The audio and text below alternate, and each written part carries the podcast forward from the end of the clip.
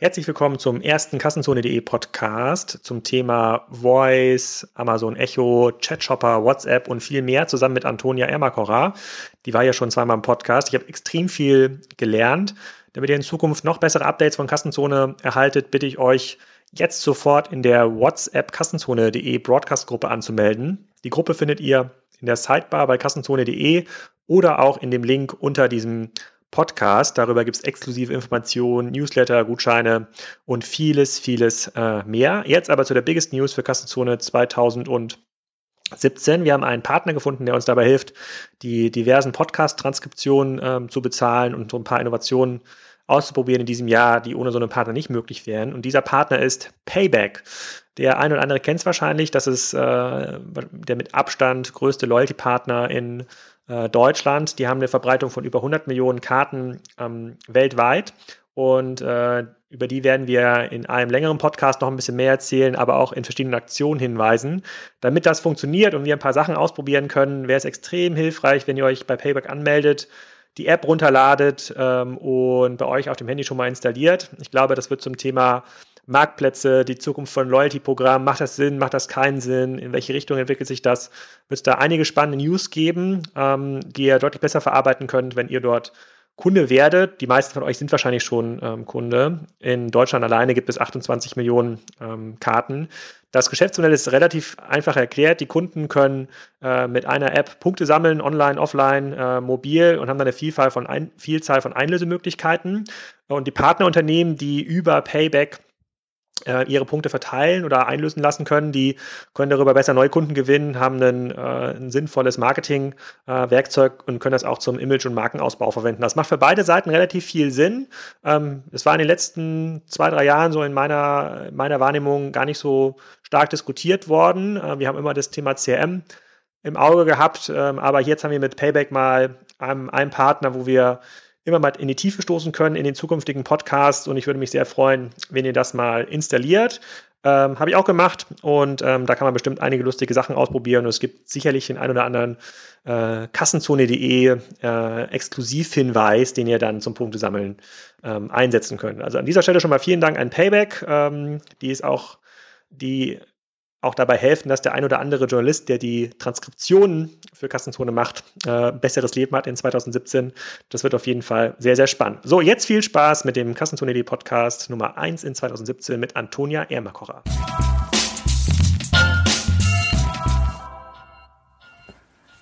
Hallo Antonia, willkommen zum zweiten oder mittlerweile dritten Kassenzone.de Podcast zum Thema Bots, Voice, Chatshopper, WhatsApp und viel mehr. Sag mal kurz für die, die ich noch nicht gehört oder gesehen haben, wer bist du und was machst du?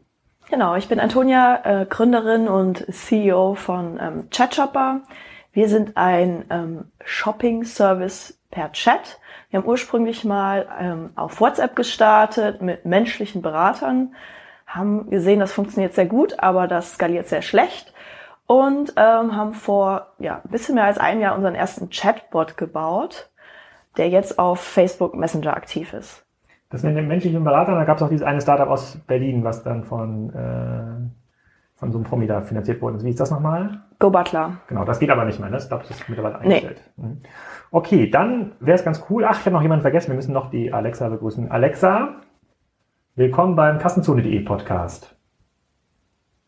Das gehört zu den Dingen, die ich nicht weiß. Gut, da kommen wir später nochmal dazu, was das, was das bedeutet und wie weit, wie weit wir da sind. Alexa nimmt nämlich heute teil, weil sie natürlich auch eine Art ähm, ähm, Voice-Bot ist. Zumindest ist meine Definition äh, von Bots. Vielleicht kannst du, bevor wir in das Thema Bots, Voice nochmal rein, äh, reinsteigen, was geht da eigentlich und äh, wie muss man diesen ganzen Markt ähm, einschätzen? Ähm, anstatt den Namen mit A zu sagen, wenn wir über diese Box sprechen, sollten wir lieber Echo sagen, weil dann wird sie nicht erkannt. Oder Chantal. Das ist eigentlich mein Wunschname. Wir sprechen über Chantal. Ähm, sag doch mal ganz kurz, was ist denn mit Chatshopper seit dem letzten Interview passiert? Haben sich Leute gemeldet? Wie war das grundsätzlich? Wie habt ihr euch entwickelt? Genau, das war ja Anfang des Jahres und das, der Titel war ja irgendwie ähm, Shopping per WhatsApp. Stimmt, ähm, stimmt, ja. Witzigerweise, wirklich kurze Zeit danach hat uns WhatsApp gekillt, also hat uns den Stecker gezogen. Ähm Warum? In welcher Begründung? Gar keine Begründung. Also einfach die Nummer geblockt und äh, weg waren wir. Hattet ihr eine Nummer nur? Genau, wir hatten nur eine Nummer. weil wir natürlich diese eine Nummer promotet haben. Es gibt da Systeme, die auf verschiedene Nummern zurückgreifen. Wir wollten das mit einer Nummer machen. Hat auch über achtzigtausend Nachrichten funktioniert und dann nicht mehr. Ähm, generell nach dem Podcast gab es sehr, sehr viel gutes Feedback. Also haben uns auch sehr, sehr viele Händler angeschrieben. Ähm, gibt es die Möglichkeit, bei euch mitzumachen? Ähm, gibt es die Möglichkeit, die Technologie zur Verfügung zu stellen? Sehr viele Presseartikel auch bekommen, was echt ziemlich cool war. Alex, hast du ja einiges erreicht. Lassen so eine Podcast funktionieren, das halten wir hier nochmal fest. Das muss auch so ein bisschen Werbung sein für alle anderen, die jetzt äh, ja auch noch reinkommen in diese ähm, Podcasts. Das ist äh, das Feedback auf die Podcasts ist in der Regel stärker als einen, sozusagen die Reichweite, die man in so einem Handelsblatt oder Spiegelartikel tatsächlich ja. bekommt. Das ist erstaunlich, aber es ist ähm, es ist so. Aber wie habt ihr euch denn nach der WhatsApp-Nummernsperrung bald entwickelt? Dann war doch euer Geschäftsmodell vorbei. Dann war es ja nicht mehr mit Shopping per WhatsApp, oder? Äh, nee, per WhatsApp, wobei per WhatsApp war es ja nie, es war immer per Chat. Äh, WhatsApp war nur eben der wichtigste Kanal, da in Deutschland ähm, best, weit verbreitet und am besten funktioniert hat. Wir haben ja auch verschiedene andere Sachen getestet. Hm. Ähm, das Problem war dann, dass wir wirklich, wir hatten keinen Kanal mehr. Ähm, es gab damals nur Telegram, wo man Bots schon haben konnte, aber Telegram mit unserer Zielgruppe hat überhaupt nicht funktioniert. Um, und warum? Weil das sind diese sicherheitsaffinen Leute, die sagen, sie wollen ihre Daten nicht an Facebook und WhatsApp weitergeben? Ja, es ist einfach von, also unsere eher äh, recht junge Zielgruppe ist einfach nicht auf Telegram. Die sind auf ähm, vielleicht Facebook Messenger und auf ähm, WhatsApp. Einige mittlerweile, das merken wir auch, dass einige zu Kik kommen. Also Kik ist zum Beispiel in den U S A ähm, eine der stärksten Messenger unter den vierzehn- bis vierundzwanzigjährigen. Ähm, aber in Deutschland noch nicht relevant genug. Deswegen hatten wir echt das Problem, okay, was machen wir nun? Äh, kurzfristige Lösung war dann tatsächlich eine eigene App, einfach um irgendeinen Kanal zu haben. Und es gab damals ja schon die Gerüchte, dass Facebook ähm, Bots erlauben wird oder dass es, dass da irgendwas kommen wird. Und da haben wir uns dann wirklich drauf verlassen, haben uns quasi dann so darauf vorbereitet, dass wenn Facebook kommt, dass wir unseren Bot quasi nur noch anschließen müssen. Und äh, während der F acht Konferenz im April letzten Jahres haben wir dann tatsächlich während der Konferenz unseren Bot in den Review-Prozess geschickt und waren dadurch einer der ersten Bots, die aktiv waren. Cool. Und, und das hat dann genauso funktioniert wie bei, äh, wie bei WhatsApp? Weil gibt es so viele Leute, die Facebook Messenger nutzen in Deutschland? So viele, wie WhatsApp, wie es WhatsApp-Nutzer gibt? Ähm, genau weiß ich nicht, wie, wie, die, wie die Zahlenverteilung aussieht jetzt konkret in Deutschland. Es ist ja auf jeden Fall ein relevanter, ähm, relevanter Messenger in unserer Zielgruppe. Das Gute ist bei Facebook Messenger, dass man nichts installieren muss. Also bei WhatsApp ist es ja eigentlich schon eher kompliziert. Du musst erstmal darüber erfahren, dass es irgendeinen Service gibt. Danach musst du die Nummer in deinem Telefonbuch speichern mhm. und danach musst du den auch noch per WhatsApp anschreiben, aktiv. Ja. Und bei Facebook Messenger ist es so, du kannst direkt losschreiben. Also du suchst einfach Chatshopper direkt im Suchfeld, im, im, im Facebook Messenger und kannst sofort losschreiben. Aber hast du den auch im Abo? Also bei... Ihr habt ja quasi dann die Nummer bei WhatsApp, verstehe ich ja so, ich habe jetzt einen so einen WhatsApp-Service äh, auch bei Kassenzone eingebaut, da kannst mhm. du dich genau das gleiche machen, du kannst quasi Kassenzone News und ähm, super exklusive Gutscheine und tolle Aktionen gibt es darüber demnächst, äh, kannst du abonnieren, das ist in der Kassenzone Sidebar und dort abonniert man genau mit diesem Vorgang, wie du das gerade genannt hast, ähm, äh, diese Kassenzone-News. Also ich glaube, da muss man irgendwie Start senden an diese Nummer, wenn man die in den Kontakten hat. Ähm, dann habe ich die aber in so einer Art Newsletter-Verteiler. Also ich kann dann alle auch alle anschreiben. Ist das mhm. bei Facebook auch möglich? Weil das ist ja auch mal im Interesse der Händler, dass wenn sich Leute melden, dass man die in so einer Art C M-Datenbank hat, kann ich die über Facebook dann anschreiben? Es, Oder könnt ihr das? Es war am Anfang möglich. Die ersten Monate war es möglich, dass man einfach so jederzeit ähm, die Nutzer anschreiben konnte. Dann hat Facebook gemerkt, dass es einige Bots gibt, die sehr viel spammen und ähm, hat das ein bisschen Aha, restriktiert. Kann das nur sein, ja. Es gab dann jetzt die Möglichkeit, dass man sich für gewisse Bereiche, dass es Ausnahmen gab, zum Beispiel für News ähm, oder für, für Reisedienste gab es quasi die Möglichkeit, dass dass die sich bewerben dafür, für dieses Feature. Und wenn du akzeptiert wurdest, konntest du, kannst du jetzt quasi dauerhaft die Leute anschreiben. Mhm. Ähm, es gibt Gerüchte, nächste Woche gibt's ein neues, wieder neues Messenger-Update, dass das geändert wird. Also wir sind uns sehr sicher, dass es geändert wird, dass quasi ähm, die Nutzer einmalig ähm, zustimmen müssten, dass sie, dass sie das möchten, dass sie wirklich von dir informiert werden möchten mit einer bestimmten Nachricht. Und danach darfst du sie anschreiben. Davon gehen wir aus. Das sieht bei YouTube. YouTube hat das, glaube ich, auch vor zwei, drei Wochen eingeführt oder vielleicht auch vor ein, zwei Monaten, dass man, wenn man YouTube-Kanäle abonniert, reicht das gar nicht mehr aus, um von denen informiert zu werden, sondern man muss jetzt mittlerweile neben dem Abo noch so eine kleine Alarmglocke mhm. anmachen, dass dann aktiv äh, informiert wird. Es gibt also viele schwarze Schafe, die das missbrauchen. Sonst würde das ja weder Facebook noch WhatsApp äh, so hart so hart erschweren. Okay, ihr habt auf Facebook Messenger euch umgestellt, ist dann aber das Geschäftsmodell gleich geblieben? Also kriegt ihr eine Affiliate-Gebühr sozusagen für die Beratung und schreiben euch weiterhin Leute über Facebook Messenger an, wenn sie eine Frage zu einem Produkt haben oder eine Reiseempfehlung haben wollen oder was auch immer? Also genau, wir haben uns auf Fashion spezialisiert und konzentriert, weil wir einfach auch gemerkt haben, mit der Automatisierung, mit den Bots, je enger das Feld, desto einfacher ist es. Und genau, es funktioniert eigentlich wie vorher, wie mit einem menschlichen Berater, nur dass eben es keine langen Wartezeiten mehr gibt. Wir hatten zwischendurch ja Wartezeiten von über einer Woche, sondern dass der Bot eben... Für eine Frage? Ja, weil wir so okay, viele gut. Anfragen hatten. Also wir wurden wirklich überrannt letztes Jahr. Und was ja gut ist. Das heißt ja auf jeden Fall, also wenn ihr überrannt wurdet, nehmen wir mal so ein bisschen diesen Hype-Faktor raus, dass es das Leute ausprobieren, aber das gibt's...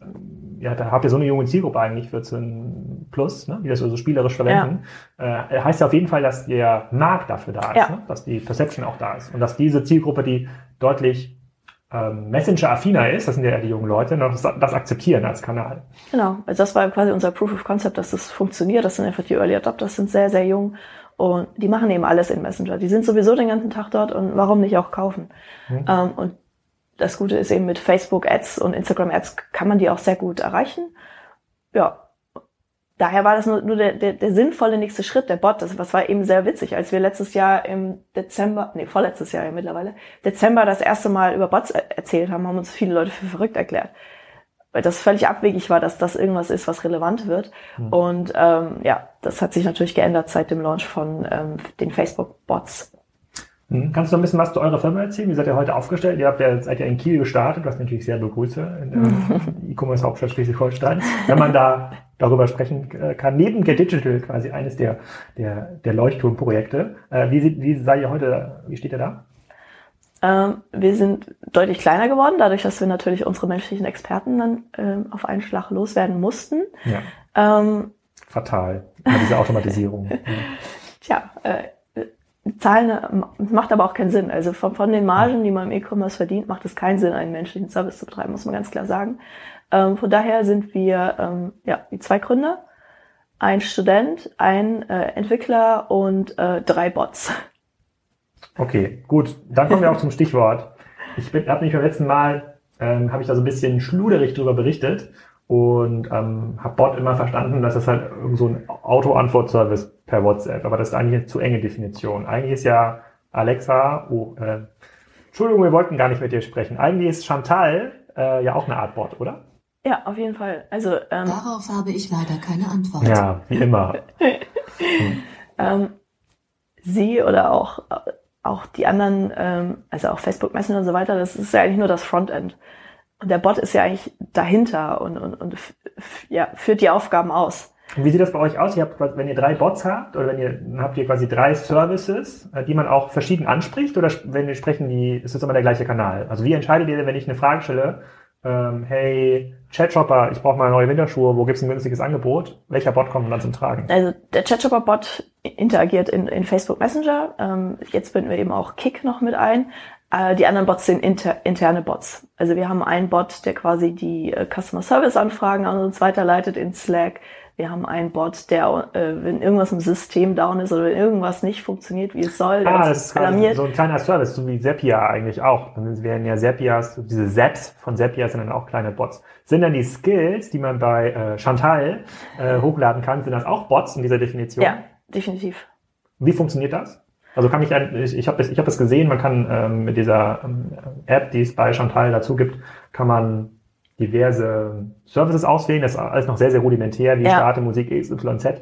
Ähm, aber äh, äh, wie funktioniert das? Kann man sich da irgendwas überlegen und da per Service was hochladen und dann genau. Kann Chantal das? Ähm, es gibt eben eine A P I und du kannst Skills dafür bauen. Hm. Das heißt, jeder Entwickler ist in der Lage, eigene Skills zu bauen und die in den Skills dort zu stellen. Wir selbst haben auch eine Chatshopper-Skill. Können wir ja nachher mal probieren, ob es funktioniert. Man muss aber sagen, dadurch, dass es noch so neu ist, äh, es ist noch, es sind unglaublich viele Fehlerquellen und, und es ist wirklich sehr... Die A P I ist noch zu neu? Äh, ja, das, das gibt's seit Sommer. Also das ist noch relativ neu und vor allem mit, mit, mit Deutsch funktioniert es einfach eher schlecht als recht. Ähm, ist die, ist, kann die, kann die Box in, auf Englisch mehr? Ja, definitiv. Wie viel mehr? Weil hier, wenn ich, äh, ich habe das Beispiel, das war auch so einem, das war auch in so einem Artikel äh, in der Absatzwirtschaft ähm, hier, da hat der der Frank Puscher das auch äh, gesagt. Er hat gesagt so, Alexa, oh, jetzt hört sie noch nicht mal. Alexa, wie viele Einwohner hat Düsseldorf? Darauf weiß ich keine Antwort. Das kommt relativ oft, aber bei solchen einfachen Sachen wie Alexa, ähm, starte Spotify. Ich fahre mit deiner Spotify-Warteschlange fort. Oh, das ist ja ein super Lied. Alexa, stopp.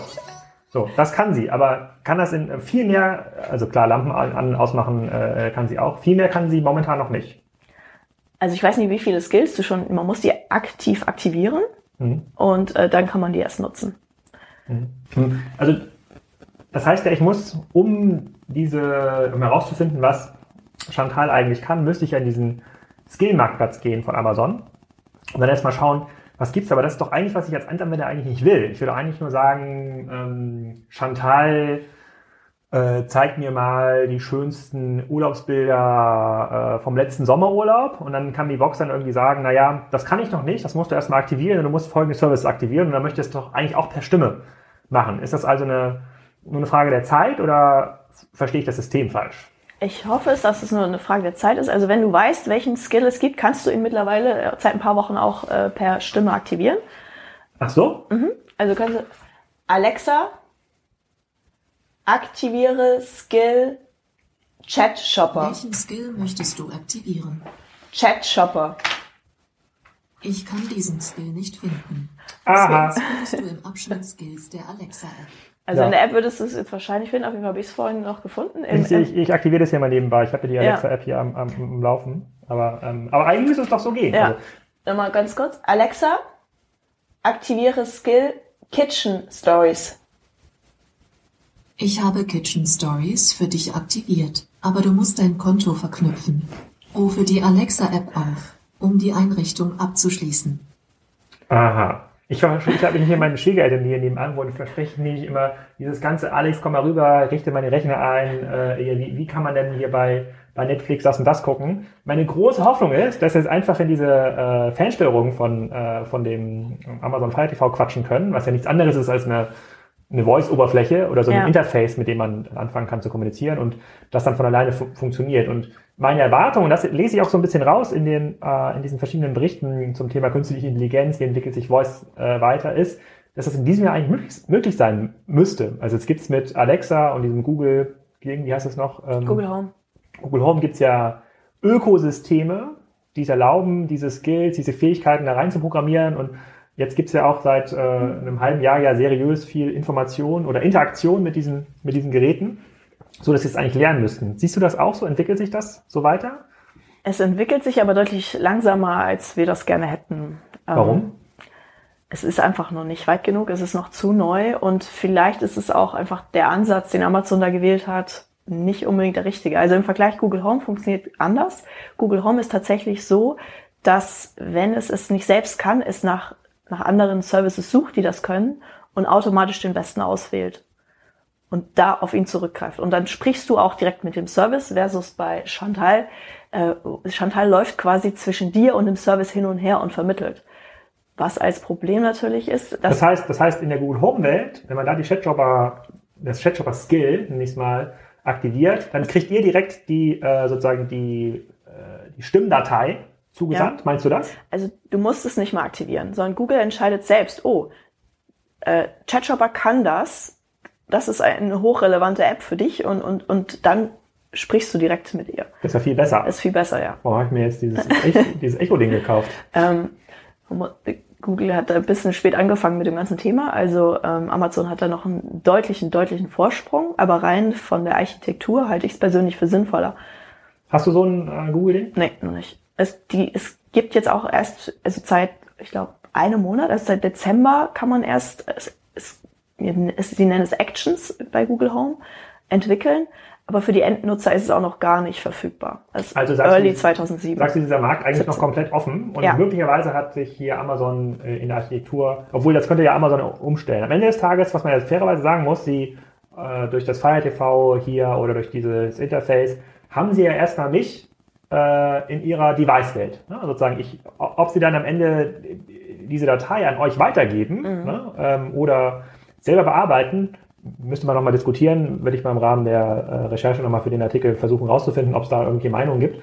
Ähm, das könnten wir ja entscheiden. Der, der, der große Run ist ja jetzt erstmal, versucht den Kunden für dich zu claimen, versucht quasi möglichst viele Skills bei dir aufzubauen und ja, ja, hey, ihr als Chatshopper würdet ja, wenn sich diese Architektur ändert und sagt, ihr müsst euch, ihr müsst das ein bisschen umbauen, damit das ähnlich wie bei Google Home funktioniert, würdet ihr das ja machen. Ne? Das, äh, dann kann sie das ja irgendwann. Insofern ist das ja eher ein Ja, ein Rennen momentan um, Ver, äh, um Verbreitung, aber so wie du sagst, ja, macht schon Sinn. Aber dann sagst du erstmal, dass Bots nichts anderes sind als ja kleine Skripte eigentlich, ähm, die bei Google Home quasi direkt äh, mit den Endkunden interagieren in der Chantal-Welt, ähm, noch hinter so einer hinter so einer Wall sind. Muss man, kann man überlegen, äh, was besser funktioniert. Ähm, aber wie Wie bekommt ihr dann, dann in der in der Chantal-Welt diese Informationen zugespielt? Bekommt ihr dann irgendwie strukturierte Daten, Anfragedaten, die an euren Bot gehen?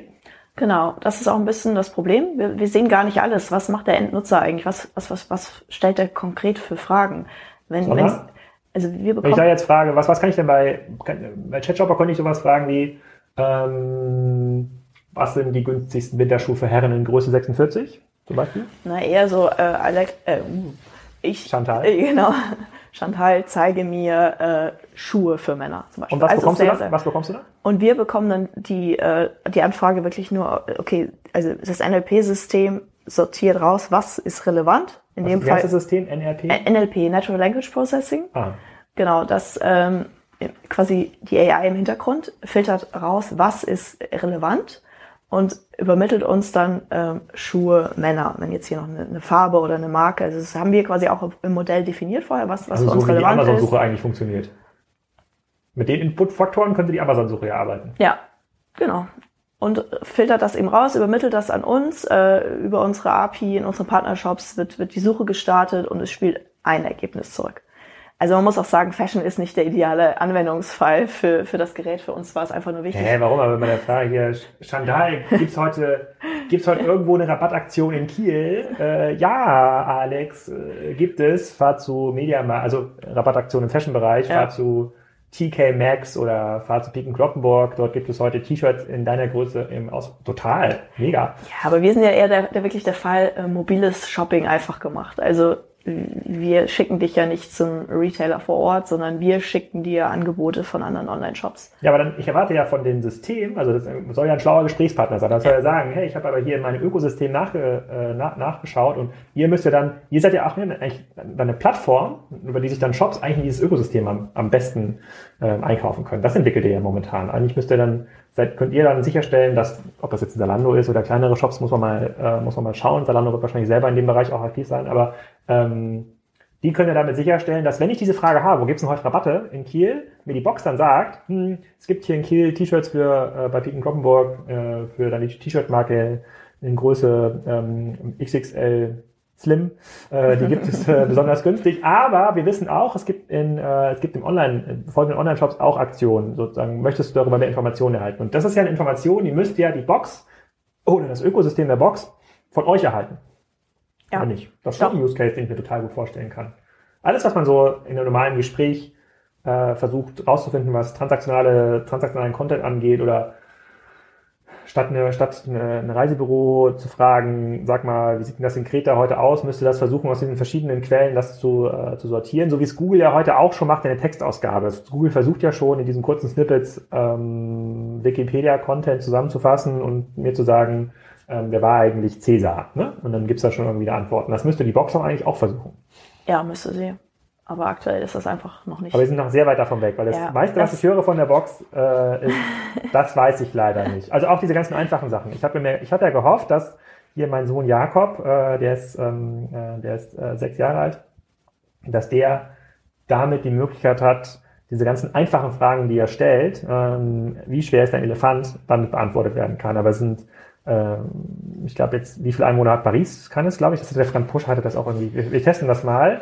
Ähm, Alexa, wie viele Einwohner hat Paris? Entschuldigung, das weiß ich. Ach so, das wusstest du. Aber lass uns Freunde bleiben. Ja, toll. Ja. Super. Ähm, Alexa, wie viele Einwohner hat Hamburg?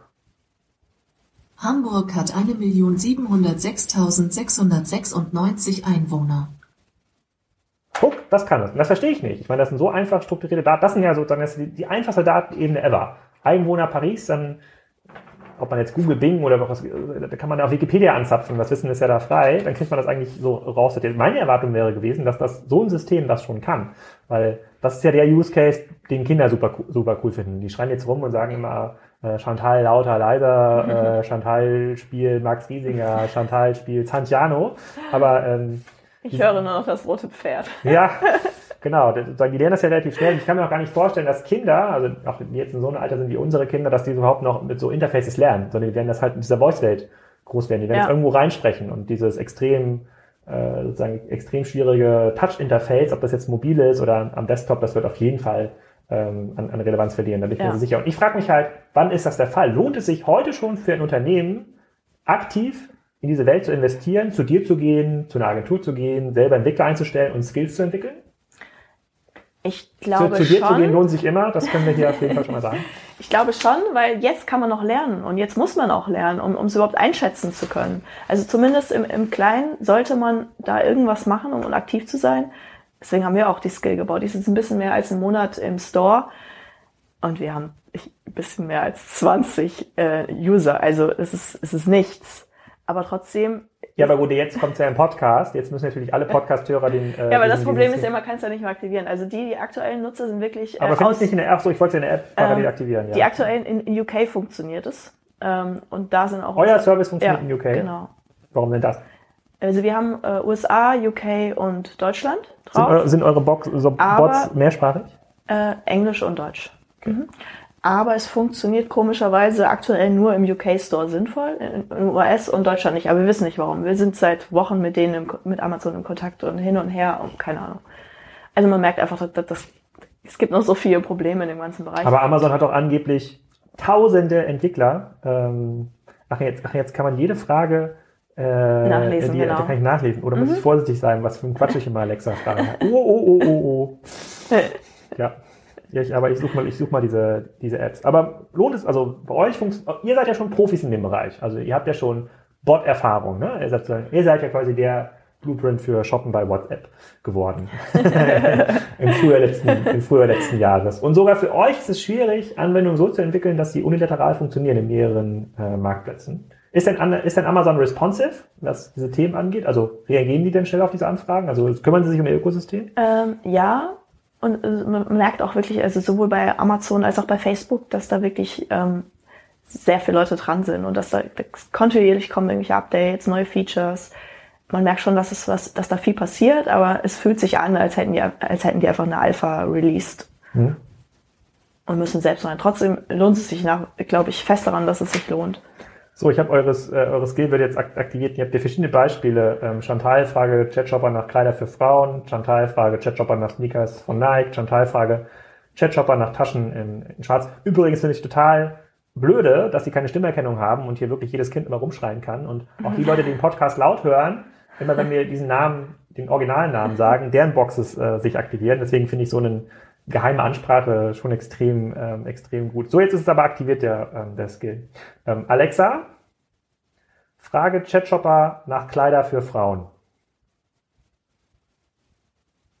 Chatshopper hat ein passendes Produkt zu deiner Anfrage gefunden und auf die Alexa-App geschickt. Schau es dir an. Ach so, und jetzt, krieg ich und jetzt kriegst du eine App? Produktkarte. Eine Produktkarte? Mhm. Was ist das? Also ein Bild mit äh, einer Mini-Beschreibung und einem Preis. Mehr kann man da auch noch nicht. Also du kannst keine Links in die Karten machen, du kannst es nicht kaufbar machen. Ach, tatsächlich. Ich halte das mal in die Kamera. Hier ist das gekommen. In der App. Ah, fährt mal runter. Mal gucken, ob die Kamera das gleich scharf stellt. Ja. Naja, geht so. Ich mache gleich nochmal einen, äh, ich, ich stelle nochmal einen Screenshot, ähm, einen Screenshot rein. Und da muss ich auf jeden Fall bei Spotify mal diesen, ich weiß gar nicht, wer hier von meinen Kindern einen Scooter eingestellt hat bei Spotify, das ist nur, um mich zu ärgern. Das, das geht's doch gar nicht. Okay, und dann, dann ist die Erwartung, dass wenn man auf diese Karte, auf diese Shop-Karte drückt, was passiert dann? Nichts. Also du kannst, wie gesagt, du kannst aktuell relativ wenig machen mit. Du kannst nichts. Das nichts. Ist rein experimentell für ja. mich. Geht auch nicht anders. Also allein von, du kannst keine Links haben, du kannst, du kannst nichts machen. Du könntest dir jetzt irgendeine Art Code überlegen, den du ein, einbaust, um das dann irgendwie im Bot, also in unserem Chat, ähm, Chatbot quasi kaufbar zu machen. Aber aktuell lohnt sich das einfach nicht aufgrund der geringen Nutzerzahlen. Für uns ist es wirklich nur experimentell. Für uns war es auch wichtig zu sehen oder herauszufinden, lässt ein Amazon eine Skill zu, die auf Nicht-Amazon-Produkte zurückgreift. Hm. Hätte auch sein können, dass also wir wurden auch Monate, ja, wochenlang wurde das immer wieder in Review-Prozess, gab es immer wieder Probleme, dass wir irgendwann fast der Meinung waren, okay, die wollen einfach nicht, dass wir in diesen Store kommen. Es gibt ja auch angeblich über, ich glaube, über fünfzigtausend äh, Skills, aber nur siebentausend sind im Store. Und dann war auch die Überlegung, hm, vielleicht wollen die das gar nicht, vielleicht selektieren die das zu ihrem Vorteil aus, aber ähm, im Endeffekt... Ja, die müssen ja auch gucken, also die müssen ja im Sinne von so Ökosystem aufbauen, das ist ja auch für, für Amazon ein neuer Markt, müssen ja auch schauen, dass es eine gewisse Hygiene im Ökosystem gibt. Klar. Und ähm, wenn das Nutzererlebnis auf beiden Seiten sehr schlecht ist, also ihr als Entwickler sagt, es geht gar nichts und die Nutzer sagen, ich finde ah, keine Skills, die Skills funktionieren nicht, was soll denn der ganze Scheiß, dann würde ich natürlich auch schauen, dass man erstmal die Sachen baut, die, äh, die funktionieren. Und ich bin mir auch nicht sicher, ob Amazon so bewusst war, dass es einfach so ein Riesenmarkt ist und die Leute da voll, äh, voll, voll drauf abgehen, ne? Weil es solche Blogs gibt, die das permanent hypen. Aber äh, okay, ich, ich, ich gehe mal davon aus, dass diese Kinderkrankheiten, also die ganzen Schnittstellen, diese ganze Architektur, das wird man wahrscheinlich in diesem Jahr ja. äh, lösen können. Aber dann erwarte ich eigentlich schon, dass es diese ganzen auch komplizierteren Fragen beantworten kann. Das, das wird es wahrscheinlich im Englischen schon deutlich besser können als, ja. im, als im Deutschen dann. Äh, Google Home soll da auch deutlich besser funktionieren, ähm, da Google natürlich auch viel bessere Daten Qualität. Ja, also wenn hier jemand von Google zuhört, ich habe hier noch einen, wir haben neben meinem Büro, wo Alexa steht, habe ich hier noch einen zweiten Raum, in dem wir viel sprechen. Das konnte ich auf jeden Fall noch mit einer Test-Google Home Installation ähm, einrichten. Dann würde ich mir auch dieses komische, wie heißt das von Google noch? Chromecast äh, äh, besorgen und hier mal rumtesten. Da bin ich auf jeden Fall sehr interessiert. Ne? Äh, ähm, so, packe ich den, den Gartenzaun wieder ein. Ähm, dann habe ich aber noch eine grundsätzlich, wenn, wenn wir schon über Google reden, gibt es denn neben dem Amazon-Ökosystem und neben dem Google-Ökosystem noch weitere Ökosysteme, die relevant entwickelt werden? Weil in dieser GAFA-Ökonomie, Plattformökonomie, ist doch total klar aus meiner Sicht, dass ein Facebook als Beispiel selber die Nutzer behalten würde oder selber diese Fähigkeiten ähm, aufbauen möchte. Aber die Leute haben ja schon Beispiel die Facebook-App auf ihrem Handy, die könnten da ja irgendwelche Sachen äh, ähm, reinsprechen. Wen haben wir jetzt noch vergessen? Apple müsste genau das gleiche Interesse haben, dass alle, dass Siri das kann. Das ist ja genau die gleiche ein Interface und überall, wo es eigentlich Mikrofone schon gibt, würde ich kann mir vorstellen, dass es im Fernsehen schon äh, verbaut ist. Ähm, die hätten eigentlich alle die Möglichkeit zu sagen, wir sind jetzt das neue Interface, wir sind das Mikrofon. Wir wollen auch so eine Art Ökosystem aufbauen. Gibt es dort Bewegungen in dem Markt? Also Facebook versucht das ja ganz klar. Also ähm, mit den Bots, jetzt erstmal eher textbasiert, geht Facebook daran. Ähm, Siri hat sich auch schon für Entwickler geöffnet. Allerdings ist es aktuell noch sehr begrenzt, welche ja, was du dafür entwickeln kannst. Ähm, genauso äh, Viv, ich weiß nicht, ob du davon schon mal was gehört hast. Nee. Ähm, wurde von Samsung gekauft. Ich bin dann so ein Late-Follower. Kommt ähm, Viv wurde quasi von den Machern von Siri gestartet und galt als äh, das neue Voice-Startup. Deren Idee war es quasi, dass du eben über A P Is mit Services kommunizierst und sie sind quasi die äh, Art allwissende A I. Ähm, wurden jetzt eben von, von Samsung aufgekauft, von daher gehe ich davon aus, dass auch Samsung in dem Bereich einiges äh, unternehmen wird, um versuchen, ja, da ein eigenes Gateway zu bauen. Gibt es noch mehr Player? Nicht wirklich, nichts wirklich, was, was Relevanz hat, nee. Nicht, nicht, dass ich wüsste. Und dann, das heißt, die Ökosysteme von Amazon und Google sind mit Abstand am weitesten entwickelt. Da wieder mal zwei GAFA-Anbieter, war ja klar, dass die da relativ weit sind. Ich erwarte mir halt, ich habe jetzt, ich habe hier so ein Fire T V hängen an meinem an meinem Fernseher. Ich erwarte mir halt, dass ich klar, die Fernsteuerung hat eine eigene äh, Voice-Schnittstelle, ähm, aber irgendwann wird man diese Geräte auch vernetzen können. Das geht zu meiner großen Überraschung heute noch nicht, zumindest nicht in Deutschland. Ich kann meinen Fire T V. Also soweit ich weiß, sollte das auf jeden Fall funktionieren. Nee, man kann Alexa-Funktionen auf Fire T V, ja. oh, Chantal-Funktionen auf Fire T V frei, äh, freischalten, aber man kann äh, man kann nicht diese Box, zumindest habe ich nicht rausgefunden, wie es geht, die Box verbinden mit dem Fire T V und dann einfach Chantal sagen, starte jetzt Netflix und in Netflix irgendwie eine Serie. Also heute hat ja Fire T V erst die Fähigkeiten entwickelt, so ganz, ganz langsam ähm, strukturierte Daten in anderen Apps abzugreifen. Zum Beispiel kann man, wenn man irgendwas sucht bei Fire T V, werden jetzt auch Ergebnisse von Netflix angezeigt per Voice, aber es ist halt sehr, sehr langsam. Und ähm, äh, da erwarte ich mir eigentlich schon ein bisschen bessere und schnellere ähm, Entwicklung, weil diese Geräte selber können das ja. Die Verarbeitung funktioniert ja in der Cloud. Oder passiert irgendeine Verarbeitung hier in der Box? Nee, passiert alles in der Cloud. Welche Daten werden übertragen? Nur diese, dieses Voice-Snippet, was ich aufnehme? Äh, angeblich wird äh, sechzig Sekunden, bevor du das Wort sagst, ähm, mit übermittelt. Wir, wir, das, kann man, das müsste man im W L A N-Trafficker irgendwie rausfinden können, ob das so ist. Ich werde das mal im Rahmen der, äh, ich werde das mal im Rahmen der großen Recherche, werde ich das mal, äh, ich mal versuchen rauszufinden, ob das, jetzt, ob das tatsächlich so ist. Ähm, was wird übermittelt? Aber okay, das macht ja Amazon wahrscheinlich nicht, um zu schnüffeln, sondern wahrscheinlich hat man dann bessere Ergebnisse oder es lernt ja auch das ganze System. Gut, ist ja auch in meinem Interesse, dass das System so ein bisschen, ähm, so, so ein bisschen mitlernt. Dann äh, ist noch ein relativ großes Themenfeld offen, also es gibt wenig weitere Ökosysteme, zumindest jetzt nie, niemand, der, äh, der da groß vorangeprescht hat. Google werde ich auf jeden Fall auch testen, auch mit dem Chromecast, wenn das dann da ist und gut äh, funktioniert, weil Google auch eine extrem, also ich nutze zum Beispiel diese Spracherkennung auf meinem Android-Handy extrem mhm. stark für äh, Eingabe von S M S oder irgendwelchen Nachrichten, das ist ja alles, wird ja alles von Google ähm, geprocessed und ist komplett fehlerfrei, also viel fehlerfreier, als wenn ich äh, tippen würde. Punkt, Komma, Absätze macht das ganze ja. Ding perfekt. Ähm, Deswegen glaube ich auch, dass so ein Google Home, die haben ja mehr technisches Know-how, haben jetzt so ein bisschen den Markteintritt verschlafen, dass ja. wir auf jeden Fall gut dabei sein müssten. Das würde ich mir nochmal ähm, anschauen. Aber generell, wie hat denn diese Artificial Intelligence Entwicklung, die ja sehr, sehr stark gehypt wurde auch in zwanzig sechzehn, wo, man, wo viele gesagt haben, hey, da sind jetzt ganz, ganz viele Milestones ähm, äh, erreicht worden, da sind viele Hürden gefallen. Ähm, hat das einen großen Einfluss auf diese Bot-Entwicklungs- Bot-Entwicklungswelt? Also hilft euch das zum Beispiel, Skills und Bots zu entwickeln? Greift ihr darauf zurück? Ja, ähm, auf jeden Fall. Also N L P ist essentiell, also Natural Language Processing ist essentiell. Woher kommt das? Wer entwickelt das? Äh, da gibt es verschiedene Anbieter. Du kannst, ähm, du könntest theoretisch was Eigenes entwickeln, macht derzeit keinen Sinn. Die Großen äh, sind da natürlich weit voraus. Es gibt von Facebook, gibt es Wit A I, dann gibt es A P I Punkt A I, die wurden letztes Jahr eben auch von äh, Google aufgekauft. Es gibt ähm, Louis, es gibt das Microsoft Bot Framework, also die großen Player sind da äh, auch alle am Start wieder und die stellen das quasi als SaaS-Lösung zur Verfügung. Amazon Lex wurde auch Ende letzten Jahres angekündigt, das heißt auch Amazon bringt quasi die A I von von Chantal ähm, als SaaS auf den Markt und ähm, damit ja, musst du dich schon mal um diesen bringt Part noch, nicht kümmern. Bringt noch oder oder ist schon da?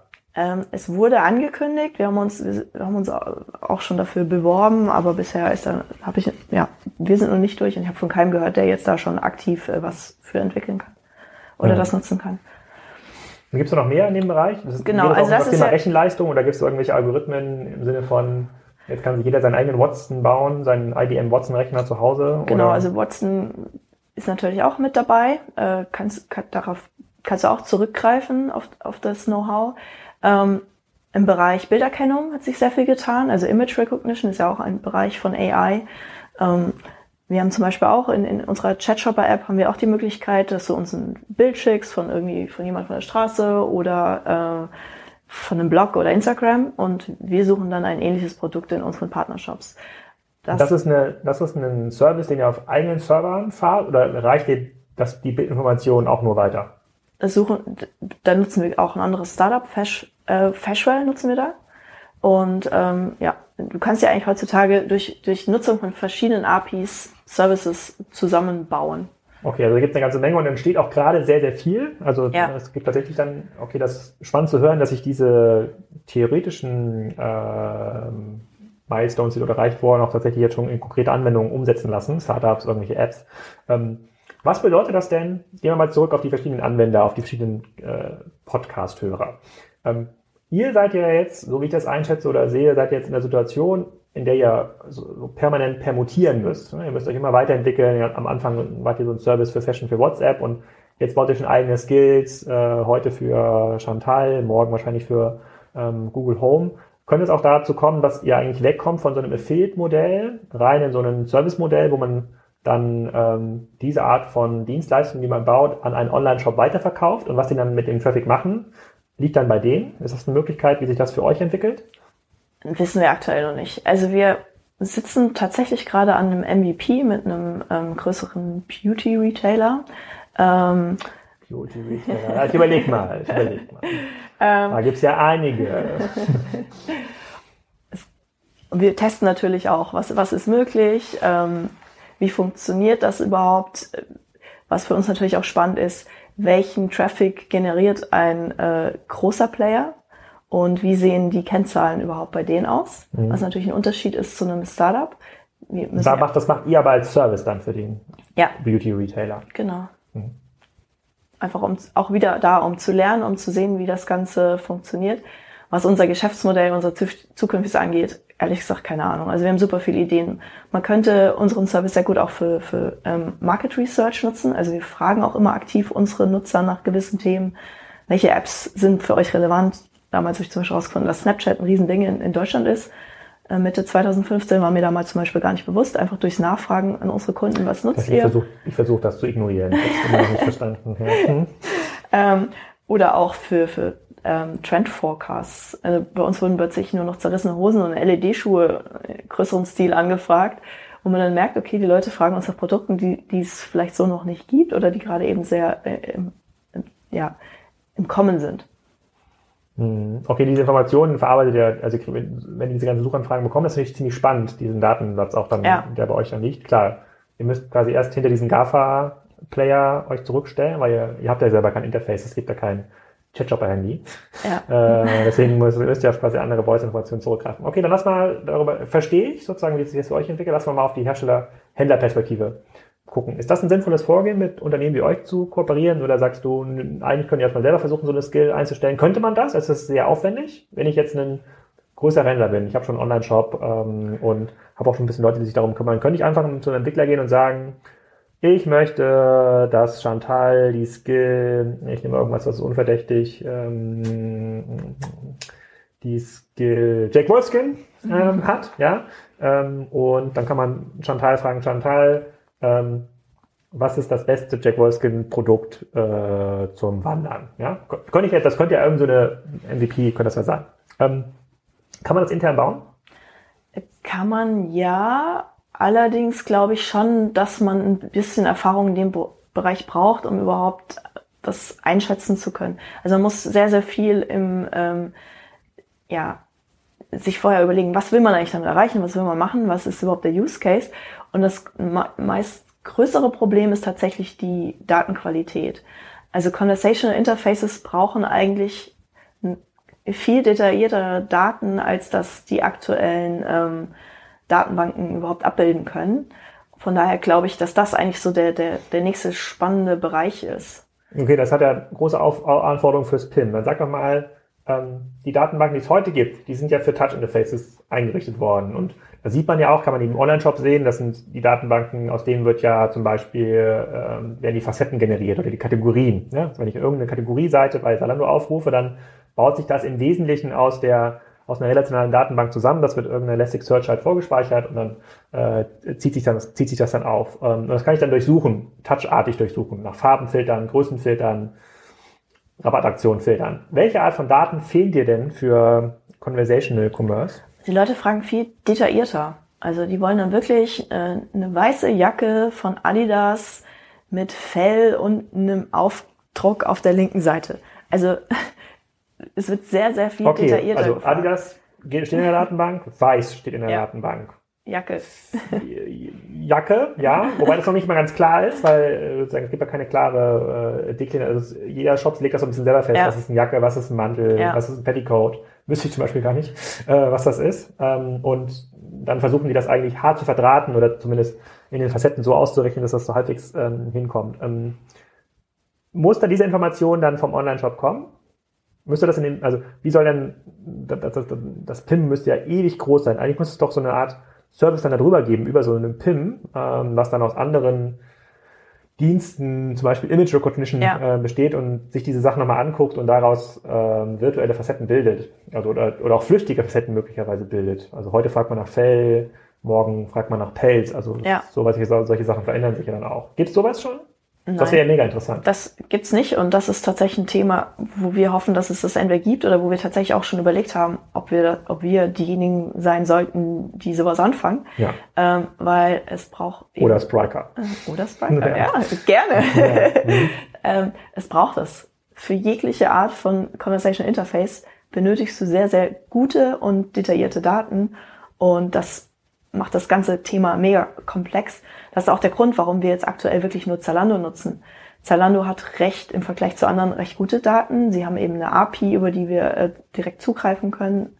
Ähm, und viele Händler, als wir damals angefangen haben, mit, mit, von Chatbots zu erzählen, waren schon alleine raus, weil sie eigentlich technisch nicht in der Lage sind.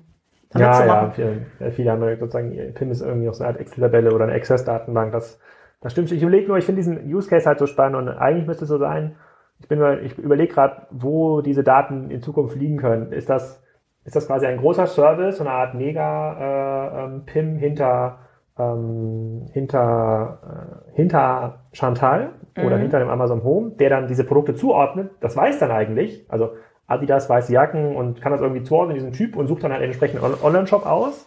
Das wäre das eine. Oder ist das ein Service, der vom Shop kommen muss? Weil, fairerweise, ich kann mir nicht vorstellen, wir hatten da mit dem letzten Podcast drüber gesprochen, mit Marcel Brindöpke, heute ist es ja noch ein, ist ja ein ziemlich komischer Use-Case. Ein Hersteller schickt sein T-Shirt an, äh, an, an zehn Händler, zehn mhm. machen das Foto und fangen an mit der Beschreibung. Das ist eigentlich, das macht gar keinen Sinn. Also, das, nee. macht, kein, das macht weder, macht keinen Sinn für die Händler und das macht aus, sozusagen aus User-Orientierung auch keinen Sinn. Eigentlich macht das Sinn, dass Hersteller möglichst viel Informationen zusammensammeln und diese Informationen an eine, an irgendeine Suchmaschine ähm, geben. Das könnte irgendein Service sein, der dazwischen geschaltet sind. Das kann aber auch irgendwas sein, was einen ähm, Amazon oder auch einen Google Home ähm, entwickeln, um diese Informationen strukturiert zu erfassen. Weil Google hat das ja mit, der Such- mit seiner Suchmaschine auch schon entwickelt. Also fairerweise haben die Suchanfragen bei Google, werden ja auch immer länger.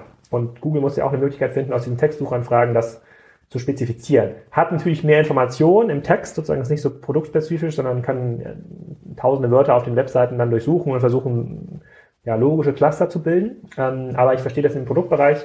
Ich kann mir ehrlich gesagt nicht vorstellen, dass große Anbieter äh, das irgendwie so einpflegen können in ihre P I M-Systeme. Die sind heute schon, sind diese Standard-P I M-Systeme komplett an ihrer Grenze. Also es ähm, äh, kommt überhaupt, kommt quasi mit so Kleinstfacetten gar nicht mehr klar und das ist auch nicht mehr pflegbar. Das muss ja, ja auch irgendwie eingepflegt sein. Das muss irgendwie schlauer entstehen. Das muss irgendwie automatischer entstehen. Das, da, da wäre das Thema Image Recognition, Image Recognition ja. auf jeden Fall relativ groß. Eigentlich ist das etwas, was ein Image Recognition Anbieter als Service anbieten könnte, wo man sagt, so lieber Shop, äh, wir scrollen deine Bilder durch und hier gibt es übrigens noch die Schnittstelle, wo du diesen, diese Daten weitergeben kannst an Chatshopper und dann kann Chatshopper darauf zugreifen. So müsste es eigentlich ja. funktionieren. Das, das würde es auch noch leichter machen hinsichtlich... Kurz notieren, in, in den technischen Anbieter investieren, wenn ich das rausgefunden habe. Ja, okay. Hm. Ähm, das Spannende ist natürlich auch, äh, dadurch, wenn du das über eine A I machen lässt, ist es eigentlich viel detaillierter. Weil wo, das Blau bei, oder das Hellblau bei einem anderen ist, ist blau beim, bei dem anderen Hersteller. Ja. Und wenn du quasi einen Dienst baust, der über mehrere äh, Hersteller oder... Ähm, Händler agiert, brauchst du eigentlich was Einheitliches. Was heißt denn das für die ganzen tausenden äh, Datenexperten bei den Unternehmen, die diese Informationen heute händisch eintragen? Nichts Gutes wahrscheinlich, Nein. nichts Gutes. Okay, das kann man durch Image Recognition machen. Gibt es noch irgendwas, was fehlt in dem Bereich, wo man sagt, so, hm, hier gibt es noch so eine Art Datengrenze, so eine Barriere, die viele Use Cases noch nicht möglich macht? Was auf jeden Fall noch ein spannendes Thema ist, ähm, die, was sagt der User und was meint er?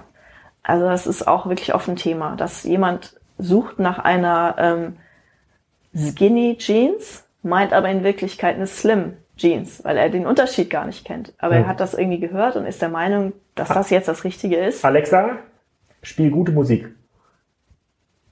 Musik wird zufällig wiedergegeben.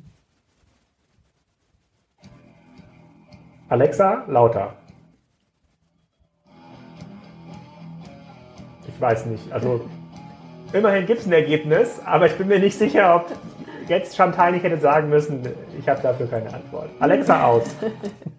Okay, gut. Naja, müssen wir ein bisschen rausfinden. Aber es wird, ich, ich hoffe, es wird schlauer. Ich kann mir diese, ich habe diese, äh, diese Alexa-App, mit diesen ganzen Skills habe ich jetzt schon ein paar Mal angeguckt, aber ich finde das äh, grauenhaft. Also das ist ja so eine, die Usability ist ja null. Ja, also, das, das geht gar nicht. Aus Entwicklersicht ist es nochmal schlimmer. Also es ist echt. Kinder, okay, also das System muss erkennen, was meint er. Das ist ja auch etwas, was dann eher eigentlich in so einem zwischengelagerten Service gelöst ja. werden, gelöst werden muss. Es müsste eigentlich eine Art semantisches Datenbanklayer geben, was dann auch erkennt, ähm, was könnten, was könnte eigentlich der nächste Schritt auch vielleicht sein. Also wenn, wenn man dann irgend, wenn man über einen, einen Machine Learning Ansatz erfährt, dass bei gewissen Produkten bestimmte nachfolgende Aktionen ähm, passieren, zum Beispiel, dass der Preis meistens auf dreißig Euro eingegrenzt wird, Und das, das haben wir jetzt im Ansatz bei uns auch schon drin, dass du, wenn du, du bekommst einen Produktvorschlag und dann haben wir quasi dynamische Quick Replies. Dass wenn wir wissen, in bestimmten Bereichen ist zum Beispiel die Farbe Blau sehr relevant oder die Marke Adidas oder der Preis. Also, und so spielen wir die aus und versuchen eigentlich schon zu antipiz- antizipatieren, was ist der nächste Schritt des Users, was ist die nächste Eingabe, um ihn gar nicht sch- schreiben lassen zu müssen, sondern um ihn nur noch klicken zu müssen. Eigentlich könnte ihr dieses semantische Layer im Fashion-Bereich sein. Ja. Kurz notieren, vielleicht in Chatshopper investieren. Ja. Oh Mann, was für neue Perspektiven hier. Okay. Also ist auf jeden Fall ich was erst mal, Ich warte erstmal auf dieses Google Home. Also das mein, muss ich erstmal sehen, wie das mein, funktioniert. Mein, Mitgründ, mein Mitgründer Matthias, der äh, ist mittlerweile sehr, sehr tief in dem ganzen A I-Thema drin. Und ähm, besonders im Deep Learning-Bereich gibt es mittlerweile sehr, sehr große... Was ist der Unterschied zwischen A I und Deep Learning? Deep Learning ist ein Teil von A I. Also das, die ganzen Themen, Image Recognition, N L P, Machine Learning, Deep Learning, ist alles Teil von A I, von künstlicher Intelligenz. Und ähm, bei Deep Learning geht es quasi darum, dass das System automatisch und, und selbstständig lernt. Hm. Das heißt, du gibst ihm Datensätze und er lernt selbst, da Dinge zu sehen und zu interpretieren. Ah, okay. Und das funktioniert schon in welchen Anwendungsgebieten? Also zum Beispiel äh, gibt es eine A I, die äh, Lippen liest, die ähm, und die ist bei über vierzig Prozent, kann sie quasi erkennen, was du, du sprichst, mhm. versus ein menschlicher, ähm, ein, ein Profi in dem Bereich, ein Mensch, ist bei, ich glaube, zwölf Prozent. Ein Profi-Lippenleser? Ja. Der erkennt nur zwölf Prozent? Ja. Das heißt, die ganzen Fußballprofis in der Bundesliga müssen sich gar nicht die Hand vom Mund halten. Ah, okay. Gut, verstehe. Okay, ja, aber das, das ist super spannend. Also wenn du überlegst, dass du irgendwann, dass du solchen Geräten, dass du gar nichts mehr sagen musst, sondern dass eigentlich nur noch deinen Mund bewegen musst. Super spannend. Ich denke, ich denke auch einen ganzen... Weil man dann, ja, das finde ich, tatsächlich, bisher war es für mich immer so, dass ich gesagt habe, ja gut, hier in diesem häuslichen Bereich mhm. ist das eigentlich... macht das noch relativ viel Sinn, aber wenn ich jetzt in dem Büro sitze und nur so machen ja. muss, dann könnte ich natürlich auch meine Textangabe sparen. Hast du recht, ja. habe ich noch nicht dran gedacht. Ich habe bisher immer so, für mich war immer der der der ultimative Use Case äh, ist ja, alles was ich anfasse ist eigentlich ein Screen, so wie bei Raum, wie bei Raum für Enterprise, da sind die Leute immer, die sind in der Gangway äh, oben auf der Enterprise rumgelaufen und konnten da überall die Wand tippen und sagen, ich weiß gar nicht, ob sie dieses Raumschiff angesprochen haben oder ob das irgendeinen Namen hatte, das, das Raumschiff, weiß ich nicht mehr, aber sie konnten immer sagen, äh, zeig mir doch mal, ähm, wo gerade Klingonenschiffe ähm, sind. Und da gab es verschiedene Berechtigungen, hat das, das Ding das immer gesagt und auch irgendwas gezeigt. So, das war für mich immer der, äh, der Use Case. Und da müssen wir erstmal, da muss ja erstmal ein bisschen hinkommen, aber das mit diesem Lippenlesen, das ist eigentlich ein, das ist eigentlich ein ziemlich spannender Use Case. Ähm, ja. Das heißt, man muss dann manchmal mal quatschen. Das, das Ding ist, dass jetzt ja aber auch die ganzen Hersteller plötzlich anfangen, ähm, Chantal zu integrieren. Also es gibt ja Alexa Voice Services, das heißt, du kannst in deiner Hardware kannst du äh, sie integrieren.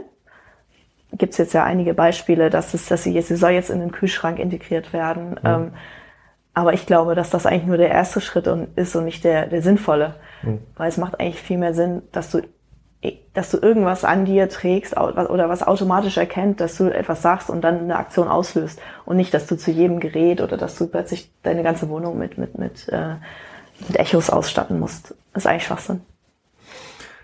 Glaube ich auch. Also was, am Ende ist ja nur Mikro, so dass das Ding kann halt hat, hat einen ordentlichen Lautsprecher, ist wie so eine kleine Boombox ähm, und hat jetzt irgendwie sieben Mikros, äh, die gerichtet sind und kann es halt besser verstehen. Aber wenn jetzt mal wenn man laute Musik spielt, hört das auch nichts. Ne? Da muss man auch schreien. Ja. Also irgendwie gar nicht, da muss es irgendwie klügere Methoden geben, dass das Ganze das ähm, ähm, erkennt. Ich bin ehrlich gesagt ein bisschen enttäuscht von dem Gerät, äh, ja. als ich das äh, bekommen habe. Ich fand dann diese, ich habe auch viele der YouTube-Videos gesehen, wo das auf Englisch angesprochen wurde, da konnte, konnte das schon ein bisschen mehr. Und momentan nutze ich es eigentlich nur, um Spotify an- und auszumachen. Und das funktioniert gut, muss man fairerweise. Aber ich kann auch nicht mal meine eigenen Playlisten sagen.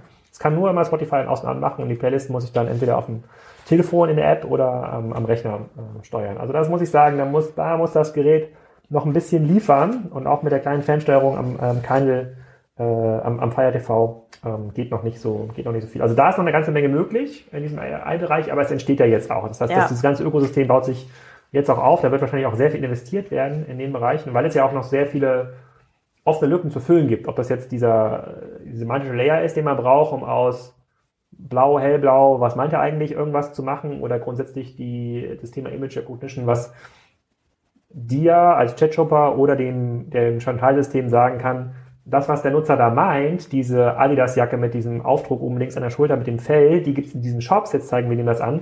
Ähm, das sind ja ganz, ganz viele Bereiche. Und, da gibt das, und das über den Fashion-Bereich hinaus, im Reisebereich oder im Banking-Bereich gibt es ja ganz, ganz viele Anwendungsgebiete, wo diese Daten noch nicht strukturiert vorliegen und wo auch die Unternehmen, die heute noch nicht mal so ein sinnvolles, eine sinnvolle E R P-Landschaft haben, P I M-System, ohnehin gar nicht hinkommen können. Ne? Sozusagen, denen fällt es ja schon schwer, in die E-Commerce-Genera- erste E-Commerce-Generation reinzuwachsen, die Otto vor fünfzehn Jahren ungefähr verlassen hat. Ja, da sind die noch nicht mal. Und jetzt reden wir über Produktinformationen, semantische Informationen, ähm, äh, bei denen die meisten der Anwender noch gar nicht mal wissen, wo sie die herbekommen sollen und wie man die, äh, wie man die einpflegt. Aber dann ist ja eine generelle Empfehlung für unsere Hersteller und Händler, die ja auch wieder beim Digital Commerce Day dabei sind, erstmal ausprobieren. Also versuchen, ja. so mit Leuten zusammenarbeiten, wir mit dir, andere Startups suchen und Skills zu entwickeln, nicht mehr der Erwartung, dass man mit morgen mehr Umsatz macht, sondern herauszufinden, in welchem Datenmodell befinden wir uns hier eigentlich, was können wir eigentlich schon und wie können wir für unsere Kunden hier sinnvolle Services äh, entwickeln nach vorne hin. Hm, okay. Und vor allem auf keinen Fall versuchen, einfach das Bestehende zu übertragen, sondern wirklich zu überlegen, was könnte man vielleicht komplett Neues machen und komplett anders machen. Also viele hm. haben ja schon versucht, ihren, ihren Online-Shop in, in eine App zu quetschen und einige versuchen das jetzt wiederum, den Content auch in Conversational Interfaces zu quetschen. Das funktioniert nicht. Also es, es braucht da viel kleinere und, und, und sinnvollere Lösungen. Hm. Könnte man, könnte man das sinnvoll in so ein Workshop-Format packen? Also kann man, kann man schnell lernen, wie dieser Markt funktioniert. Dann könnten wir das beim Digital Commerce Day, müssen wir im Nachgang nochmal besprechen. Könntest du ja mal versuchen, so einen Workshop anzubieten für die Leute, die noch nicht so weit sind. So wie mich zum Beispiel. Ich würde auch gerne Kassenzone-Skill entwickeln. Ich muss mir überlegen, was man da sinnvollerweise für Fragen stellen äh, kann zum Thema Omnichannel. Ja, aber wenn du da irgendwas machst, was quasi das, dass das mit in die tägliche Updates mit reinkommt, ist doch eigentlich ganz smart.